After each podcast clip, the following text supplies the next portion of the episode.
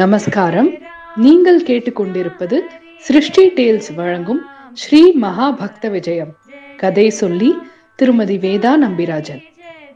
அன்பு செல்லங்களா வேதா பாட்டியோட மகாபக்த விஜயத்தில் முதல்ல மகான் ஜெயதேவரோட பெருமையை தெரிஞ்சுட்டோம் அடுத்தது கபீர்தாசரோட மகிமையையும் புரிஞ்சுட்டோம் இப்போ அடுத்தது நம்ம பார்க்க போகிறது மகான் ஸ்ரீ துளசிதாசர். பஞ்சபாண்டவர்கள் ஆண்ட ஹஸ்தினாபுரி இந்த புண்ணிய நகரத்தில் ஆத்மாராம்கிற அந்தனர் வாழ்ந்து வந்தார். வேதாந்தங்களில் சிறந்து விளங்கினர். தன் ஆத்மாவையே ராமபிரானா நினச்சி ஒவ்வொரு காரியத்தையும் தர்மம் தவறாமல் ஆத்மார்த்தமாக செஞ்சுட்டு வந்தார்.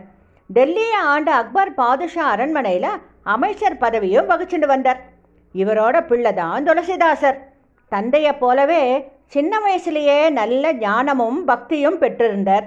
உரிய பருவத்தில் உபநயனம் செய்யப்பட்டு தன் ஆச்சாரியர்கள் கிட்டையும் தந்தை கிட்டையும் ராமாயணம் பாகவதம் வேதங்கள் உபனிஷத்துகள் எல்லாம் படித்தார் தன் பிள்ளைக்கும் அரசியல் நல்ல அறிவு வேணும் அப்படின்னு ஆத்மாராம் துளசிதாசரையும் அரண்மனைக்கு அழைச்சிட்டு போவார்.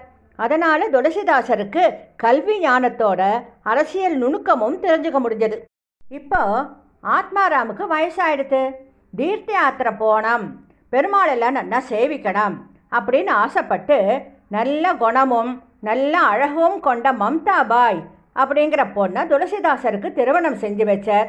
அக்பர் சக்கரவர்த்திகிட்ட சிபாரிசு பண்ணி தன்னோட அமைச்சர் பதவியை துளசிதாசருக்கு வாங்கியும் கொடுத்தார். ஆத்மாராம் தீர்த்த யாத்திரை போனப்புறம் துளசிதாசர் ஆத்ம ஞானத்தை வளர்த்தார். உலகம் முழுவதும் பக்தி வளர வழி செஞ்சார். மக்கள் துளசிதாசரை ரொம்ப புகழ்ந்தான் மன்னன் அவரை கொண்டாடினான் மன்னன் புகழற அளவுக்கு நல்ல நற்பணிகள் பல செஞ்சார். கல்வி கூடங்கள் அன்னச்சத்திரங்கள் மடங்கள் குளங்கள் எல்லாம் நல்லபடி பராமரித்து வந்தார். ஆனால் என்ன பண்ணுறது காலத்தின் கோலம்னு தான் சொல்லணும். முன்வினை பயனால துளசிதாசருக்கு பல கெட்ட பழக்கங்கள் ஏற்பட்டுடுது நிலையற்ற வாழ்க்கையை பற்றிண்டர். மாயா உலகத்தில் மதிமயங்கி மனம் தடுமாறி ஞான கண்களை இழந்தார் பெண் பித்து பிடிச்சது. மனைவியையும் தாயாரையும் பெருசாவே எண்ணலை. போகக்கூடாத இடங்களுக்கெல்லாம் போனார். அரசாங்க நிர்வாணத்தில் கவனம் குறைவாக இருந்தார். வீட்டில் நிர்வாகம் சீரழிஞ்சது. மனைவி மம்தா பாய் பாவம் சகலத்தையும் பொறுத்துண்டா. தாயார் மகனுக்கு நல்ல புத்திமதிகளெல்லாம் சொன்னார். கண்டித்தார். ஆனால் துளசிதாசர் கேட்கவே இல்லை. தாயார் யாத்திரைக்கு போயிருந்த கணவர் ஆத்மாராம வரவழைச்சார். ஆத்மாராம் வந்தார். பல உபதேசங்களை சொல்லி மகன்கிட்ட மனைவியை தவிர வேறு பெண்ணை ஏறெடுத்தும் பார்க்க மாட்டேன் அப்படிங்கிற சத்தியத்தை வாங்கிண்டார் துளசிதாசர் சத்தியம் செஞ்சு கொடுத்தார். ஆத்மாராம் தீர்த்த யாத்திரை தொடங்கினர். இப்போ துளசிதாசரோட நிலை வேறு விதமாக மாறிடுது சதா சர்வகால மனைவியே கதின்னு இருந்தார். எல்லா நேரமும் எந்த வேலையும் செய்யாமல் மனைவியோட சந்தோஷமாக இருக்கணுங்கிறதையே நினச்சிண்டு அவள் பின்னாடியே சுற்றி சுற்றி சுற்றி வீடே கதியாக இருந்தார். அக்பர் சக்கரவர்த்தி துளசிதாசர் மேலே ரொம்ப வருத்தப்பட்டு தன்னுடைய நண்பன் ஆத்மாராமோட பிள்ளை இப்படி வழி தப்பி போகிறானே அப்படின்னு துளசிதாசரை கூட்டிட்டு வரத்துக்கு ஆள் அனுப்பினர். இவர் போக மறுத்துட்டார். அக்பர் மனசு ரொம்ப வருத்தப்பட்டார். துளசிதாசர் எந்த ஊரில் இருக்காரோ அந்த ஊருக்கே வந்து ஒரு அரண்மனையில் தங்கி இருந்துட்டு துளசிதாசரை தன்னை வந்து பார்க்கணும் அப்படின்னு கட்டளையிட்டார். துளசிதாசர் போகவே மாட்டேன்னு சொன்னார். ஆனால் மனைவியும் தாயாரும் தாசரை வற்புறுத்தி மகாராஜா வந்து கூட்டா போகாமல் இருக்கக்கூடாது அப்படின்னு அனுப்பி வச்சா. துளசிதாசர் அரசரை பார்க்க போனார். அக்பர் அவரை வரவேற்று தன்னோட டெல்லிக்கு வா அப்படின்னு கூப்பிட்டார். துளசிதாசருக்கு வேறு வழியே இல்லை. விருப்பம் இல்லாமல் சம்மதிச்சார். ஆனால் துளசிதாசர் மனமெல்லாம் மனைவி மம்தா நினைவுதான். அரசர்கிட்ட மனைவி கிட்டேயும் தாயிட்டையும் சில விஷயங்களை சொல்லிட்டு உடனே திரும்புகிறேன் அப்படின்னு சொல்லிட்டு மனைவியை பார்க்க வீட்டுக்கு ஓடி வந்தார்.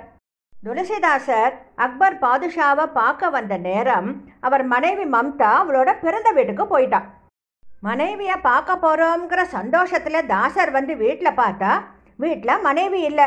அவளுடைய தாயார் சொல்கிறா அவள் பிறந்தாத்துக்கு போயிருக்கா. அப்படின்னு சொன்ன உடனே தாசருக்கு ரொம்ப ஏமாற்றமாக இருந்தது. உடனேயே மனைவியை பார்க்கணும் அப்படின்னு மாமனார் வீட்டுக்கு ஓடினர். நள்ளிரவு நேரம் காற்று மழை இடி மின்னல்னு மாறி மாறி ஒரே அமக்களம் துளசிதாசர் எண்ணமெல்லாம் மம்தா மம்தா மம்தா தான். மாமனார் வீட்டுக்கு போக யமுனா நதியை கடக்கணும். யமுனா நதி வெள்ளம் பெருக்கெடுத்து ஓடின்றிருக்கு. ஒரு படகோ ஒரு பரிசலோ ஒன்றும் அங்கே இல்லை. அங்கே ஒரு பிணம் மிதந்துன்னு வந்துட்டு இருந்தது மனைவியோட நினைவில் அந்த பிணத்தை ஒரு கட்டைன்னு நினச்சிண்டு அதை பிடிச்சிண்டு யமுனா நதியை கஷ்டப்பட்டு கடந்து அக்கறைக்கு சேர்ந்தார். மனைவி வீட்டுக்கு ஓட்டமாக ஓடினர். மழையோட இறைச்சல்ல இவர் மம்தா மம்தான்னு கத்தி கூட்டது வீட்டுக்குள்ளே இருக்கிற யாருக்கும் கேட்கவே இல்லை. அங்கே ஒரு கயிறு தொங்கின்னு இருந்தது அதை பிடிச்சு மதில் சுவரை தாண்டி குதிச்சார். மனைவி முன்னாடி போய் நின்னர். மனைவி மம்தா அதிர்ச்சி அடைஞ்சா. இந்த கடும் மழையில் இவர் எப்படி வந்தார்னு யோசித்து கேட்டபோது இவர் சொன்னார் அங்கே ஒரு கயிறு இருந்தது. அதை பிடிச்சிட்டு நான் ஏறி வந்தேன். பின்னால் போய் பார்த்தா கயருக்கு பதிலாக இருக்கிறது ஒரு பெரிய பாம்பு. இவர் பாம்பை தான் கயறுன்னு பிடிச்சி ஏறி வந்திருக்கார்.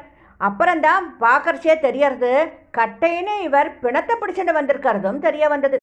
மம்தா பாய் ரொம்ப வருத்தப்பட்டா உங்கள் நிலைமை இப்படி ஆயிடுத்தேன்னு வருத்தப்பட்டா. சாஸ்திரங்கள்லாம் படித்து புத்திசாலித்தனத்தோட பல பல நற்காரியங்களெல்லாம் செஞ்சுட்டு வந்த நீங்கள் இப்படி வழி தவறி வந்துட்டேளேன்னு சொல்லிட்டு வருத்தப்பட்டா. என்கிட்ட வச்சிருக்கிற இந்த அன்பு பிரேமை காதலை பகவான்கிட்ட வச்சிருக்க வேண்டாமா? அழிந்து போகிற இந்த உடலை விட அழியாத பேரின்பம் கிடச்சிருக்குமே. ராமதூதன் ஹனுமானை போல மனசை அடக்கி மகானா ஆகியிருக்கலாமே அப்படின்னு சொல்லி ரொம்ப மனசு வருத்தப்பட்டா. துளசிதாசர் தான் நிற்கிற நிலைமையை நினச்சி பார்த்தார். மனசு ரொம்ப வருத்தப்பட்டார் வெக்கப்பட்டார். மனைவியோட போதனையை கேட்டு அவர் மனசு மாறித்து தாசர் புரிஞ்சின்றர் மனம் திருந்தினர். துளசிதாசரோட ஞான கண்கள் திறந்தது. வழிகாட்டிய மனைவியே குருவா எடுத்துட்டார் கல் தொழுது எம்பெருமான மனதில் இருத்தி பக்தியும் நன்மையும் நிறைஞ்ச வழியில் தன் காலடியை வச்சார். இந்த பக்த துளசிதாசரோட வாழ்க்கை வரலாறை நம்ம அடுத்த தொடர்லையும் அனுபவிப்போம். ராம் ராம் ஜெயராம்ஜி